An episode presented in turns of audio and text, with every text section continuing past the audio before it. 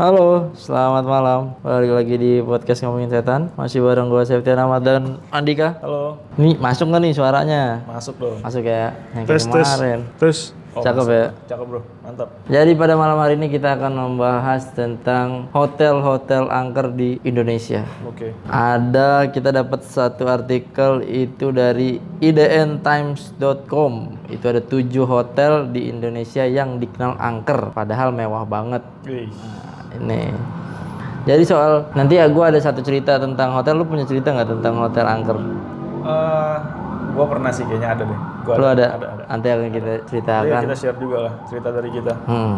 Tapi sebelumnya kita akan bacain dulu yang pertama. Yang pertama itu ketuhanan yang maha esa. Bukan. Lucu sekali. Sebelumnya kita berterima kasih dulu buat ini siapa Dik namanya Rizky Kiki ya Rizky Kiki yang sudah mengirimkan kita makanan Betul. terima kasih banyak Terima kasih banyak. enak makanannya Betul. terima kasih pokoknya jangan lupa dengerin terus yang lain-lainnya Betul. masih banyak tapi jangan repot-repot lah ya Iyalah, nggak usah. Nggak usah ini. Kita ngerepotin banget loh. oh, oh, makasih banyak Makasih pokoknya banyak jangan pokoknya buat Rizky Kiki. udah cukup nih kita makanan.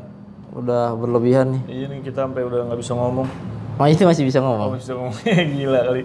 Kayak Ajis gagap lawakan lu kuliah lihat. Langsung ke hotel nomor satu. Hotel pertama itu Hotel Indonesia. Itu ada di Jakarta. Ada di bundaran Hotel Indonesia di Patung Selamat Datang. Itu di sentral ibu kota ya di kayak itu ya. Hotel mewah ini katanya itu tidak luput dari kisah mistis. Salah satunya yang menurut kabar di lantai 4 hotel ini menjadi pusat tinggal para penghuni tak kasat mata. Oke. Pengunjung mengaku kerap melihat sosok wanita cantik dengan gaun berwarna putih muncul di lorong depan lift. Waduh. Hotel mahal banget padahal ya. Mungkin horor karena mahal kali ya. iya kayaknya. Iya bener. Mahal harganya kayaknya, horor harganya. Jadi, ka- tapi karena lokasinya strategis dan segala macem, hotel ini jadi nggak Jadi nggak terlalu horor. nggak terlalu horor gitu. Terus yang kedua dik, ada di mana? Yang kedua adalah Grand Aquila Hotel di Bandung. Hotel mewah di Bandung, Jawa Barat eh, yang juga terkenal dengan cerita seramnya. Jadi sejumlah tamu tuh pernah ada yang menginap di sini dan mengatakan pernah digoda sama makhluk halus. Mulai dari suara ketukan pintu tengah malam, suara aneh di jendela, sampai keran air yang tiba-tiba kebuka. Jadi nggak jarang juga mereka menampakkan wujud sih saat pengunjung melewati lorong lobi hotel menuju kamar. Tapi emang kebanyakan penampakan tuh adanya di lorong gitu ya. Serem ya? Karena lorong gelap Sempit kali ya ininya jadi dan lurus doang bro. Iya juga Kanan sih. kiri kan lu. Kalau zigzag lu latihan sim bang. Iya sih, iya sih. Labirin. Iya. Latihan sim lagi. Iya gitu nggak ujian sim. Kebanyakan cerita-cerita horor kalau nggak di lift di lorong sih emang. Lorong benar. Iya kalau tapi kalau misalkan pak ketuk pintu tengah malam mungkin mah orang bisa jadi ya Bisa jadi. bisa jadi orang. Tapi kalau yang kan bisa jadi kan. eh, kalau yang keran gitu kan masih bisa dilogisin kayak rusak mungkin atau apalah gitu. Kalau tapi kalau misalkan penampakan-penampakan ya itu udah udah lain. Dia habis mabuk, halu gitu bro. Bisa jadi juga. Heeh. Padahal beneran orang dikira setan kan. Terus yang ketiga ada Hotel Niagara di Malang di Jawa Timur. Ini Hotel Niagara ini menjadi ikon hotel angker di Kota Malang. Bah. Bangunan hotel ini berdiri sejak lap- 1918 memiliki interior gaya lawas yang sangat kental. Sudah banyak kisah misteri yang beredar dari pengalaman para pengunjung yang menginap di sana, mulai dari penampakan hantu noni Belanda, suara wanita tertawa di kamar mandi, pintu lift tua yang tiba-tiba terbuka padahal sudah tak lagi beroperasi dan yang lain dan lainnya. Waduh, horor juga dan orang Belanda. Kayaknya ini mungkin peninggalan Belanda kali ya. Dari interiornya sih ya. Dari 1918 juga sih udah mungkin ini sering dipakai sama kolonial kali. Hotel-hotel klasik nih bro. Tuh gayanya aja masih kayak gitu banget. Mm, karena kebanyakan hotel-hotel yang bergaya klasik tuh kadang nyimpan ini juga di patung gitu-gitu kan. Dan apa sih? Furniture-furniture tua tuh bro. Biasanya itu kan menyimpan suatu energi. Gitu gak sih? Nah, ya benar. Itu kan udah kadang-kadang dari kayu tua, dari hutan apa segala macam kita nggak tahu sumbernya. Selain karena memang di situ angker, bisa juga karena suasana yang ditimbulin di satu ruangan itu gitu. Mungkin karena lampunya redup, segala macam. Biasa sih kalau hotel-hotel kayak gini gue lihat nggak pernah terang nih. Remang-remang gitu ya. Remang-remang pasti. Lampu kuning-kuning ya kan. Nggak mungkin dia pakai lampu putih. Des. Jarang Sotoy sih. banget anjir. Kayak udah pernah sono aja. Iya makanya. Mungkin kapan-kapan kita bisa menginap di situ sambil membakar menyan dan Jangan. menantang enggak ya? Jangan. Jangan ya. Jangan bahaya ya. Penyakit bro. Iya bener ya. Yang keempat ada apa Andika? Hotel Ina Samudra di Sukabumi. Oh ini kayaknya Ini rame nih ya. ini nih, Cukup familiar ya. familiar. Jadi cerita mistis tentang kamar 308 di Hotel Ina Samudra mungkin sudah familiar terdengar di telinga kita. Kamar tersebut khusus disiapkan sebagai tempat peristirahatan Nyi Roro Kidul sehingga tak dibuka untuk umum. Interior, interior kamar terlihat didominasi warna hijau yang dipercaya sebagai warna kesukaan dari Nyi Roro Kidul. Mulai dari wallpaper, tempat tidur, termasuk hiasan dan ornamen kamar pun berwarna hijau. Di tengahnya terdapat lukisan berukuran raksasa sosok Nyi Roro Kidul. Dan buat eh, pengetahuan sedikit atau info yang kita dapetin dik ya, ternyata Nyi Roro Kidul itu adalah panglimanya Ya, dari Bunda Ratu. Ratu. Bunda Ratu itu adalah penguasa pantai selatan, yang sering memunculkan diri atau sering nemuin warga lah ya Pak. Orang-orang yang datang ke sana itu Nyi Roro Kidul ya. Roro Kidul. Jadi Bunda Ratu itu punya tujuh patih lah, tujuh, tujuh panglima. Nah salah satunya ini Nyi Roro Kidul. Betul. Dan yang paling sering ditiruin sama jin-jin gak jelas sama ini ya Nyi Roro Kidul. Kidul. Karena Bunda Ratu levelnya udah, berbeda lagi ya. Iya. Udah Udah tinggi, Bro. Heeh. Terus yang kelima ada Hotel Aksana di Padang. Dulunya Hotel Aksana bernama Hotel Ambacang sebelum diterpa gempa berkekuatan 7,3 skala Richter pada 2009. Gempa dahsyat tersebut meruntuhkan hampir sebagi, seluruh bagian gedung memakan banyak korban jiwa. Hotel yang terletak di jantung kota Padang ini telah dibangun, dibangun kembali sebagai Hotel Aksana. Namun kisah mistis akibat kejadian tersebut masih menyelimuti konon banyak pengendara dan tukang ojek yang melihat hantu dengan badan hancur maupun mendengar jeritan minta tolong. Sebagian percaya bahwa hal ini disebabkan oleh arwah dari korban gem- gempa 2009. Mungkin ini dik ya, mungkin di situ karena kejadian gempa banyak sukma-sukma yang tertinggal kali ya. Eh, bukan sukma sih. Gue gue Sukma dong. gue lebih ngerasa nih Energi-energi. jadi ada jin-jin nakal aja ya yang meniru-menirukan Ah, bisa bisa bisa bisa. Tapi kan karena orang yang meninggal penasaran juga kan sukmanya ini, Pak. sukmanya. Bukan ruhnya ya, sukmanya ya. Ruhnya sih udah balik ke Allah ya. Hmm, hmm, Bisa jadi juga sih. hmm. Jadi yang yang mungkin dibilang residual energi residual energi yang kayak gini-gini sih. Iya benar. Benar benar. Tapi bisa jadi kemungkinan juga ya yang tadi jin-jin nakal yang Menyerupai lah ya. Hmm. membuat kita takut intinya gitu sih. Terus yang keenam, Dik, ada apa, Dik? Ada Grand Kanaya Hotel di Medan. Hotel yang bertempat di Jalan Darussalam, Kota Medan ini pernah geger akibat kejadian bunuh diri pada 2015 lalu. Idih. Seorang mantan model diketahui lompat dari lantai 6, tepatnya kamar nomor 603. Setelah kejadian itu, kamar tersebut dan beberapa kamar di sebelahnya ditutup untuk kalangan umum karena dianggap penuh dengan energi negatif. Waduh. Bahaya juga. Nah ini baru kalau yang orang bunuh diri biasanya Kencang masih tuh. ada. Hmm, sukma masih ada terus energi yang Energinya. datang ke situ banyak, Pak. Eh, menarik kayaknya, menarik menarik si jin-jin lain yang Iya benar, karena begitu ada orang bunuh diri itu langsung dikerubutin tuh sama jin tuh. Pada berebut ngambil energinya. Itu emang emang banyak banyak ini sih banyak terjadi gitu. eh, Dan yang bikin lebih jin-jin ini seneng karena dikosongin tadi kali ya. malah kayak dikasih malah panggung dikasih gitu. tempat, iya, dikasih tempat, dikasih panggung. Makin seneng lah mereka. Mm-mm. Kan ada tuh beberapa hotel yang memang tidak membuka kamarnya gitu. Ada beberapa satu yang ibaratnya buat naruh sajen apa segala macam kayak gitu-gitu malah membuat menurut gue ya malah membuat hotel itu jadi angker nggak sih? Jadi malah Iya, karena ya bener kata lu dikasih panggung mereka. Mm-mm, jadi seneng. Itu di hotel apa tuh? Kanaya. Grand Kanaya di Medan. Terus Hotel Majapahit yang terakhir. Ini namanya dulu Hotel Yamato. Hotel bergaya vintage ini merupakan salah satu tempat bersejarah karena di sinilah area-area Surabaya berusaha memperjuangkan kemerdekaan. Jadi ini tuh tempat yang Oh, yang bel- apa bendera Belanda disobek, jadi merah putih doang. Nah, sampai sekarang masih sangat hits bahkan sebagian besar tamunya merupakan ekspatriat. Selain syarat akan cerita hot sejarah hotel yang ber- berubah nama menjadi Hotel Majapahit itu dipenuhi cerita mistis di antaranya penampakan wanita dengan gaun khas bangsawan Belanda hingga suara tangisan terseduh-seduh tengah malam. Itu tadi eh, Hotel Yamato. Jadi kalau misalkan memang bangunan-bangunan bersejarah tuh kadang-kadang energinya lumayan kenceng ya Dik, ya? Iya. lumayan besar lumayan iya mungkin karena sejarahnya mungkin karena dulu pernah kita nggak tahu pernah ada kejadian apa segala macem. Di tempat itu jadi sampai sekarang mungkin masih dikasih apa ya dikasih panggung lagi lagi sih kasih panggung di ya dipercaya terus di- yang lebih bahaya sih malah dikasih makan sih dalam dalam tanda kutip gitu. Dikasih sajen dikasih apa segala macam yang bikin mereka energinya stay di situ gitu atau malah mungkin belum dipindah tanganin kali ya hotel ya masih yang punya tuh masih, Masih yang yang dulu kali gitu. jadi kepercayaan kepercayaan lama masih di Bisa jadi. Jadi semakin disakralkan kan mereka semakin suka dong berarti. iya bener bener makin seneng Dan yang gue lihat nih emang hotel-hotel lama semua ya. Hmm, hotel lama semua hotel, Lama klasik semua, Maksudnya nggak ada, nggak ada hotel yang masa Baru, kini gitu, ah, baru. Kayak gitu sih. Heeh. nah lu ada cerita nggak lu pernah nginep Ini nih aneh nih. Gue pernah nginep di daerah Bogor tuh ada kondotel gue lupa namanya. Jadi gue dapet voucher tuh sama saudara-saudara gue. pulsa Enggak, voucher menginap. oh kira careful Itu kondotel baru jadi.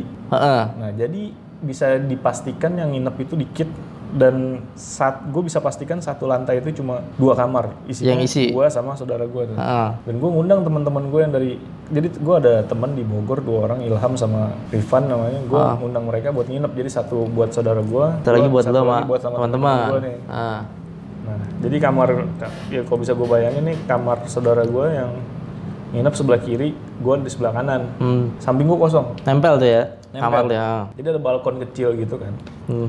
Nah, memang teman gue ini ngerokok dua-duanya. Hmm. Lagi ngerokok di apa di balkon, situ lah sambil ngobrol-ngobrol. So, ini, Bro. Apa kamar sebelah gue liat gelap. Ini kebuka jendelanya. Gerrek suara gitu. Waduh. Itu satu lantai kosong sumpah. Gue gue ngeliat soalnya gue gue sempat ke bawah beli makan yang nyala lantai itu Kamar lu kamar gue doang. Sama kamar sebelahnya sama kamar saudara gue sebelah kanan kosong terus gerek gitu. Respon teman-teman lo malu saat itu? gue main lihat-lihatan Langsung masuk. langsung matiin rokok. Maksudnya udah gitu pucet teman gue langsung. Kenapa tuh gitu? Kenapa? Nggak apa-apa nggak apa-apa.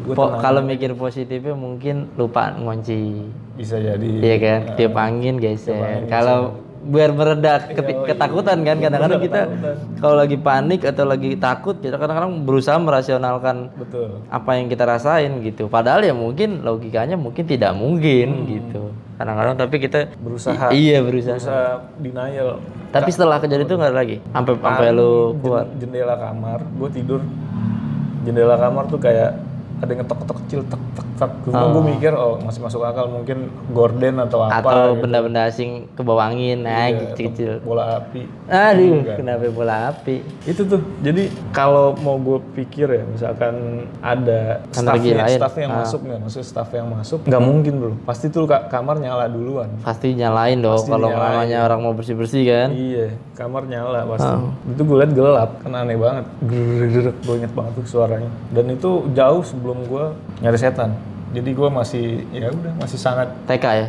enggak Oh enggak ya? maksudnya masih skeptis gitu Ah, iya, masih- masih nggak percayaan gitu, lah gitu-gituan percaya lah. sama hal itu gitu loh Itu berarti lo SMA apa? Ah, enggak gue udah kerja kok itu Oh udah kerja juga. kerja ya 2000 Udah lama lah ya. 2015 2016 ya enggak enggak lama-lama banget berarti Kalau gua ada pengalaman di Hotel Progo Progo tuh di di Bandung. oh di Bandung Di Bandung. Jadi waktu itu gue nemenin temen gue stand up show kan. Ah. Gue juga jadi krunya juga segala macam. Gue kebetulan yang ngurusin bagian penginapan talent, penginapan anak-anak, penginapan kru, penginapan talent. Karena murah kan di Traveloka, oh murah nih terus hotelnya bagus juga. Heeh. Gue pesen lah tuh hotel Progo, set kita nginep sama anak-anak. Malamnya nggak malam nggak apa hari malam pertama tuh. Jadi kita nginep sampai Bandung tuh H Hamin satu. Jadi besokan kita nginep semalam dulu baru besoknya acara. Nginep nggak ada apa-apa tuh nggak ngerasain apa-apa. Pas acara kelar acara anak-anak Bandung anak-anak lokal sana pada cerita pada nanya kan, eh lu nginep di mana gitu. Di situ di Progo. Ah serius kata dia gitu. Serius hotel Progo apa hotel di Jalan Progo yang lain-lain?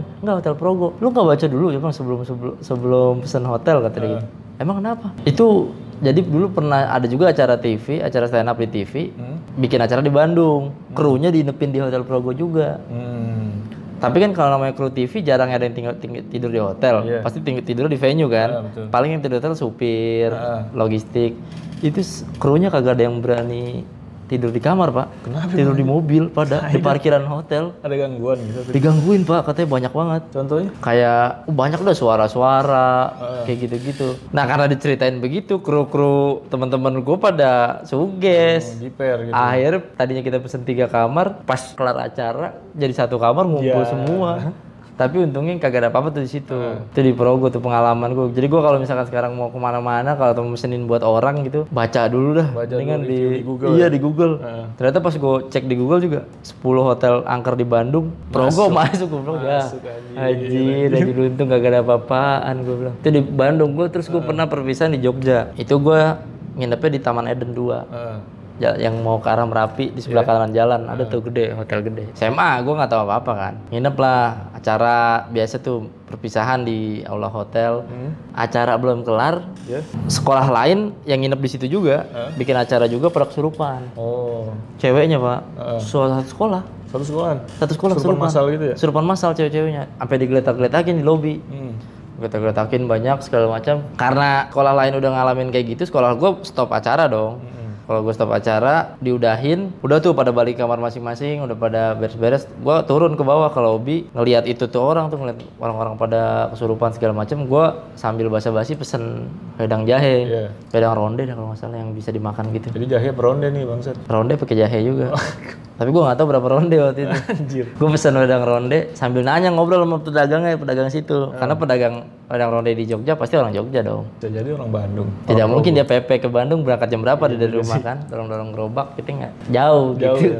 nah gue nanya tuh sama ibu-ibunya bu ya itu emang kayak begini udah biasa bu? Apa ini baru ini dong ini udah biasa mas kata dia gitu. Emang kalau di sini nggak boleh lewat bikin acara tuh nggak boleh lewat dari jam 10 Oh, Oke.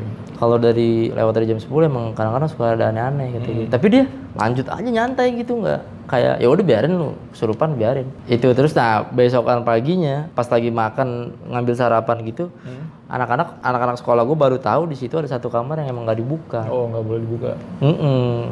Dan itu emang di deretan sekolah gua kebetulan gue bilang ya pantas murah. Soalnya hotelnya bagus pak. Lu nggak nyari tahu kamar itu isinya dobrak paksa. Katanya isinya sih ini eh, kayak sajen gitu-gitu lah. Oh, Oke. Berarti buat penunggu situ lah. ya? Betul di situ katanya. Emang itu lagi-lagi pas gue cek di Google emang hotel angker lagi. Kenapa lu selalu di hotel? Makanya itu SMA mungkin guru dulu guru kan mungkin nyarinya yang murah, tapi yang bagus gitu mungkin. Tapi tidak mempedulikan keselamatan daripada Nah, murid-murid. itu apalagi itu kan arah Merapi ya. Iya. Udah tinggal berapa kilo lagi dah itu udah udah di atas hitungannya. Ya lu tau lah Merapi mal- Iya. maghrib aja apa hawanya udah beda gitu. Mistis banget. Mm, apalagi malam. Itu waktu itu udah meletus belum ya? Jok Merapi ya? Belum. 2000 97 ada. Enggak lah anjir 2013 Enggak meletus. bohong, lu tua sih. Enggak anjing gua. jujur aja. 2013 gua lulus SMA. Enggak bohong lu 2013. SMA lu 2013 kan ya? 2013 kan? Enggak, ih, 2013 bener. 2013 gue udah kerja bangsat. Iya, gua baru lulus SMA, fuck. Enggak mungkin. Sumpah gua baru lulus SMA. Enggak lu telat sekolahnya gua Enggak tahu. telat sekolah aja mana ada. Enggak udah. Enggak ada. Septian gua. lebih tua daripada gua soalnya. Kagak, kagak. Gila lu, jauh gua nih sama Andika jauh, terpaut jauh. Barat Yunisara lah sama Raffi Ahmad, terpaut jauh lah. Oh ya. Kayak Desta sama siapa tuh istrinya? Oh si Aduh lupa gue namanya. Enggak perlu gue cari Rohimah nggak perlu. Rohimah ya. Anggaplah Rohimah. Siapa sih istrinya Desta? Ah Vincent, iya, Vincent. Rizky, Rizky. Oh Rizky. Rizky Lukito. Rizky. Rizky Lukito lagi si ompong tuh aja. itu tuh di Jogja. Itu jadi gue bilang, idih, kenapa horor-horor mulu yang gua datengin. Terus kalau misalkan lu tapi kalau penginapan-penginapan kecil gitu lu pernah nggak horor-horor? Kayak misalkan di puncak dah, bila-bila pinggir jalan atau di mana gitu pernah nggak lu? Hmm, kayaknya enggak deh. Enggak pernah. Nggak pernah ya? Enggak pernah.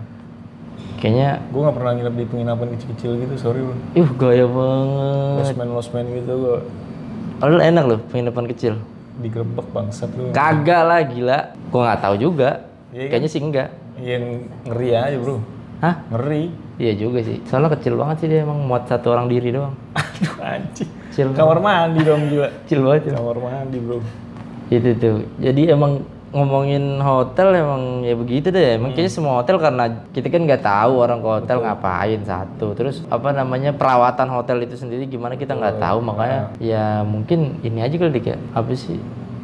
Jaga diri masing-masing kita mesti Iya. kayak bersih-bersih Doa lah, sendiri. doa. Dan kita juga nggak tahu cara membuat hotel itu gimana. Kan biasanya di hotel Oh iya, bener. pembuatannya ada. Bener, bener, ya, you know lah. Ah, bisa jadi dia pas bikin apa eh Nanam apa, nanam apa gitu kan. mungkin dulu tadinya tambak lele kan Tambah lele, jadi mengorbankan lele. nah arwah-arwah lele lu kan nggak mau ada cipak-cipak gitu deh Bisa jadi lu lagi tidur dipatil kan. nah kan. Kita nggak mau juga bro. tiba-tiba ada bekas biru bentuk kumis lele. Atau jin patil. nah bisa jadi. Makanya kita nggak tahu dulu itu tanah bekas apa. Makanya mungkin balik lagi ke diri masing-masing kali kayak bukan berarti di hotel ada yang ngebersihin lu bisa seenaknya gitu ya lu tetap jaga kebersihan juga lah itu kan ya normal lah jaga manusia juga kebersihan mah normal lah bukan sesuatu yang apalah gitu aneh apa gimana Iya. Dan yang gue lihat nih, memang hotel-hotel ini memiliki nilai historis masing-masing ya. Dulu dari zaman Belanda gitu kan ada suatu hal yang terjadi gitu kan ya. Kayak hotel Indonesia ini kan udah lama banget tuh bro. Wah, udah udah lama pak itu pak dari zaman Soekarno muda apa kalau. Iya. Zaman is pantaran ada ya. Ya, kenapa gua aja gua baru SMA 2013. Enggak bohong Ustaz. Sumpah. Sumpah kenapa pada nggak percaya sih? Enggak, enggak percaya gue. Sumpah pada orang-orang pada nggak percaya kenapa emang ya? Enggak lu pantaran gua. Kagak ada, gua lu gua lu sama gua kan beda 7 tahun, Pak. Enggak, enggak. Kenapa enggak? Sama. Enggak sama udah. Lu enggak percaya itu bro. Lu jangan bullshit deh gitu. Mas Andi pertama kali gua kasih tahu juga dia minta KTP gua. Heeh. Nggak percaya. Iya, lu nggak usah jangan bandingin Mas Andi. Mas Andi kan udah 46 dia jalan 47. KTP sampai sampai gua fotoin KTP gua lu Gila, lu beli KTP di Enggak ada mana bisa beli KTP. Bisa ada, Kocak. ada, gila. Enggak ada. Pemalsuan ijazah tolong diselidikin. Enggak. Baris Krim Polri. Baru es krim lagi aja. Gua yang gitu, Bro. Udah lah. Ini udah berarti berapa dik? Coba deh. Menit ke 24. Aduh, baru 24 ya. 24. Langsung ada nih. Kita langsung masuk ke email nih nanti kita. Ini email agak panjang nih, ntar kita mungkin sambil ini. ya. Tapi lu ada ini lagi ada maksudnya yang lu mau kasih tips apa lu iya mungkin ada cerita lain apa gimana tentang kita kalau nginep karena kita tadi ngomongin hotel mungkin kita luasin aja pembahasannya jadi kayak gimana sih kalau kita nginep di tempat asing Di gitu tempat yang asing. Mm-mm. Yang pasti gua sebagai ya gua kan agama gua muslim gua pasti baca doa menurut kepercayaan gua. Dan kalau memang ada yang beragama di eh, selain muslim ya bisa membaca doa sesuai dengan agama masing-masing. Intinya betul. lu percaya kalau di situ lu, lu positif itu berusaha ber- berpikir positif nggak ada apa-apa Bismillah atau nggak ada apa-apa doa menurut kepercayaan lu.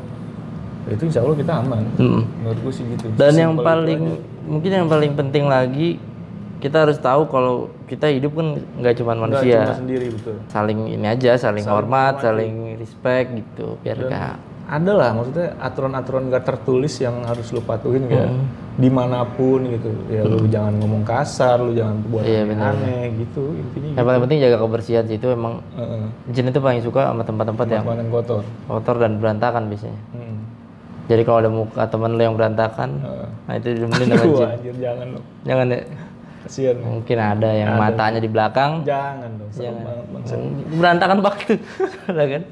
Jadi tapi ada satu pertanyaan nih bro buat lu apa tuh? sebenarnya umur lu berapa? Anjir. gue 24. Gak mungkin Gue 95. 95 sekarang 2019 2024. gue masih gak percaya sumpah. Kenapa nggak percaya? Sumpah coba dah. Lu dari sisi mananya? Gue normal-normal aja. Seperti lu biasa. tua bro muka lu Nggak ada tua. lu mirip sama Budiman Sujatmiko lu pakai Budiman kader PDI itu tua apa itu aja? Iya, lu mirip bro. Lu tuanya begitu, lu nggak usah jauh-jauh dah. Anjrit. Budiman Sujatmiko, Pakai kaos kaki panjang dong. aktivis dari Aktivis di zaman dulu. Budiman. Budiman, Budiman Sujatmiko. PDI. Ardito Pramono dia. Hah? Mirip Ardito Pramono. Bukan dong. Tahu gak lo anjir, Ardito tahu. Pramono? Iya mirip dia kan? Gila. Iya. Iya, mirip sih. Iya. lu Budiman Sujatmiko, Ardito Pramono, kok digabungin tuh? Aduh anjir. Langsung aja kita masuk ke email. Ini dari Frederica Prilly. Eh, judulnya kesal dan sedih ternyata mengundang mereka. Hmm. Hai Kak April dan Kak Septian. Nggak ada nama lu, Bray. Oh gila ya udah. Parah nih Frederica gak Prilly. mau jawab pokoknya. Yo ampun pundung anjir. Gue cabut bro. Yo pundung kayak Cika lu. Cika Pundung di Bandung ada tuh sungai. Mana ada bang? Ada Cika Pundung. Nah, iya. Sumpah lu cari ntar. Ada Cika Pundung namanya.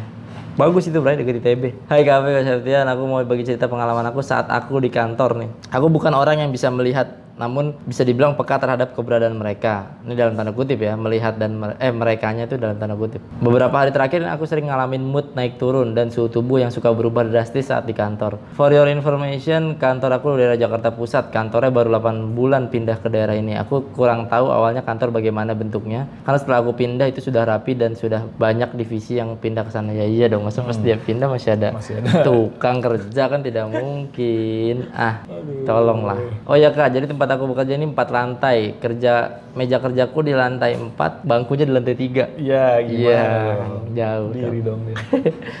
Dengan divisiku yang lain, letak meja aku itu untuk tiga orang dan aku duduk di posisi depanku ada kaca dan ada gorden ala-ala Jepang yang bisa dikerek, dibuka atau diputar.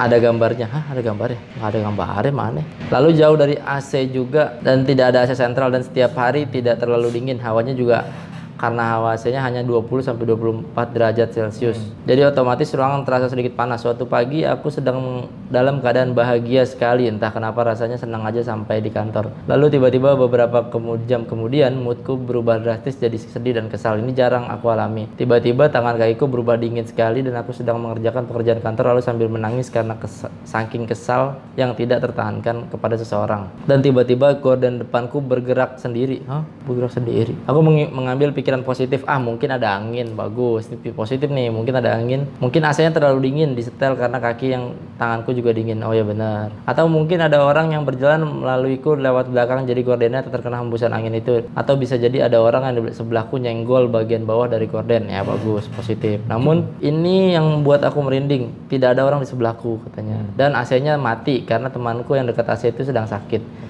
Jadi tidak mungkin gorden tersebut berembus angin kencang sampai berbunyi karena bagian bawah jendelanya itu besi.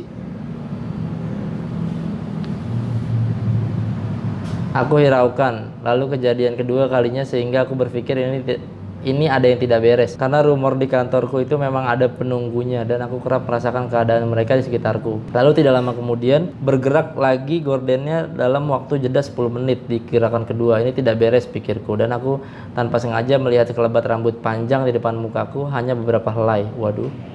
Lalu aku ingat ada beberapa temanku yang bisa melihat mereka tapi temanku ada di lantai tiga dan dia bilang kalau ada sosok wanita dengan rambut panjang dan wajah yang rusak tepat di depanku karena dia melihat objek yang menarik yaitu sebuah boneka besar milik temanku yang diberikan oleh pacarnya dan tidak sempat dibawa pulang boneka tersebut lalu ditinggalkan di meja kantornya. Segini aja ceritaku mungkin lain kali aku, aku akan ceritakan kejadian yang pernah aku alami. Terima kasih kak. Ini alamat sosial mediaku Frederica Aprilia. Mohon dibantu untuk diceritakan ya kak. Oke. Terima kasih Frederica Prilly ceritanya. Jadi dia katanya bukan orang yang bisa ngelihat tapi bisa ngerasain. Bisa ngerasain aja. Bisa ngerasain. Jadi dia mood swing. Hmm. Mungkin ini dia cerita doang kali ya, tapi kita coba kasih tanggapan. Jadi dia tadi bukan orang yang bisa ngelihat. Terus sosok yang tadi dia rasakan yang perempuan rambut tipis tadi mungkin adalah sosok-sosok yang kurang conditioner. Enggak dong. Enggak ya? gila. Bukan ya? Enggak dong. Mungkin mungkin atau samponya kurang elips mungkin kan? Bisa jadi. Bisa Eclipse. jadi. Terus, Eclipse. itu satu. itu satu lagi masukin poin. Enggak, itu enggak usah masukin. Oh itu nggak masukin poin ya.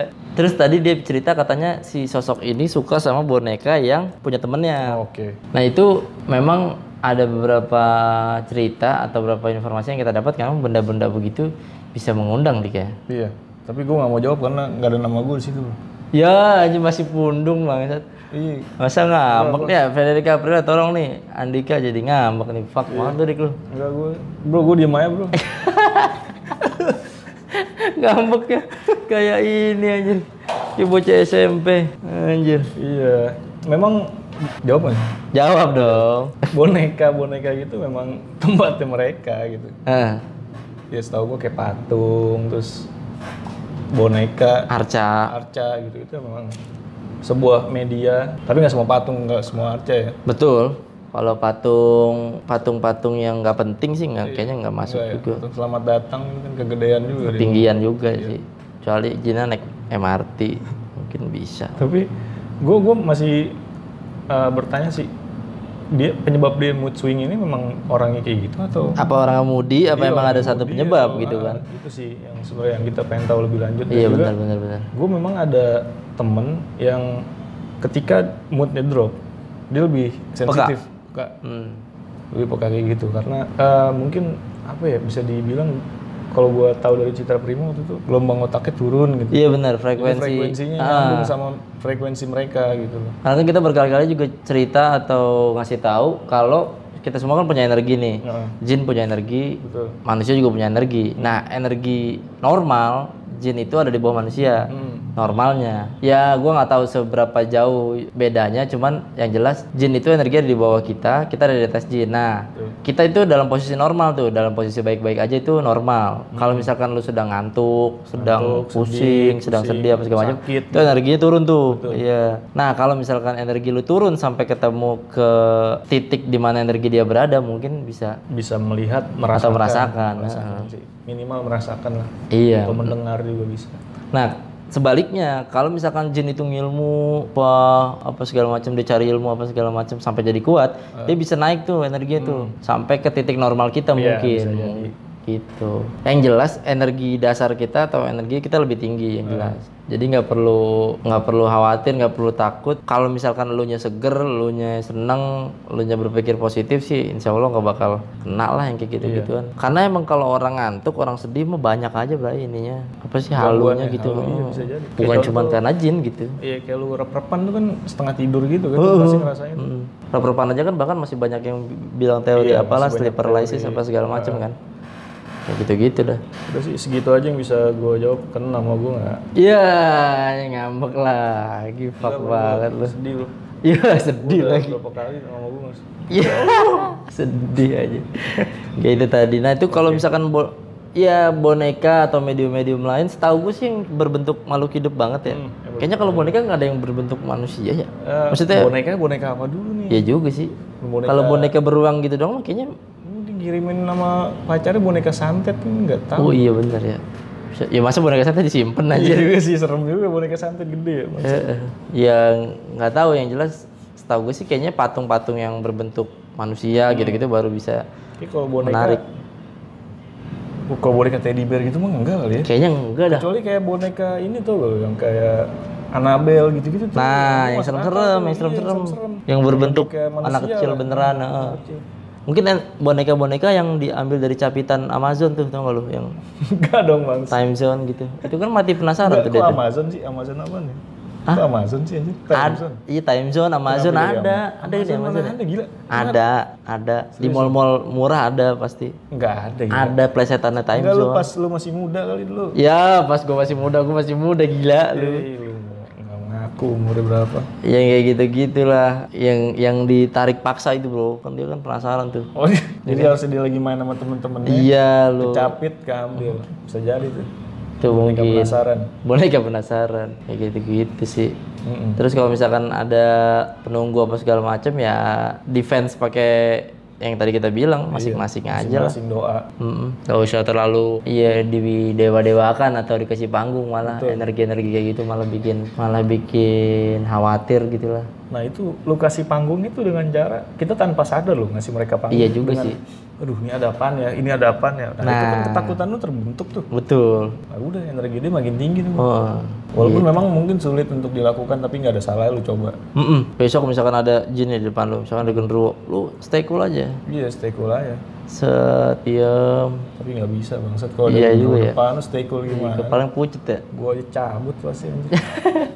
Ya, pokoknya sebisa mungkin pikiran dijaga positif, terus positif, positif, positif. mood apa segala macem, terus kesehatan yang paling penting. Ya yang penting yang sebagai manusia normalnya aja lah. Kalau kita berjalan sebagai manusia normal kayaknya nggak bakal banyak gangguan. dah.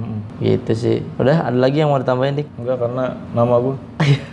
masih lu Andika lu. Masih lu masih ngambek lu. Ini besok lain kali tolong disebut lah bertiga nih kita nih. Ya Iya, kan? gua nggak jarang bro gua disebut.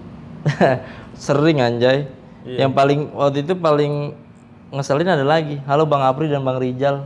Ya, Ya, dua-dua. dia juga. Makanya gimana kurang bangsat apa tuh. Yang bacain gua lagi ya. Astaga.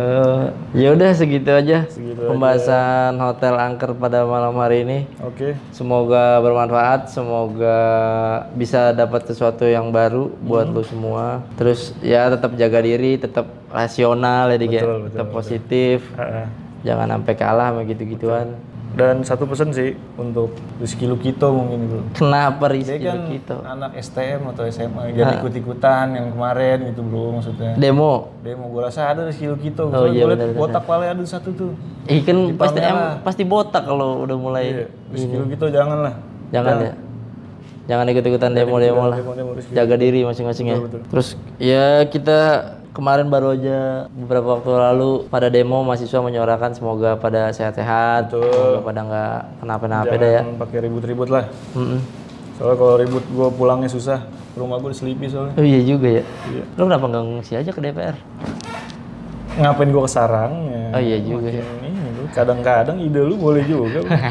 Kali aja kan lu terbesit gitu di pikiran lu. Ya udah. Ya udah. Terima kasih banyak. Oke, Sampai jumpa episode depan. dadah.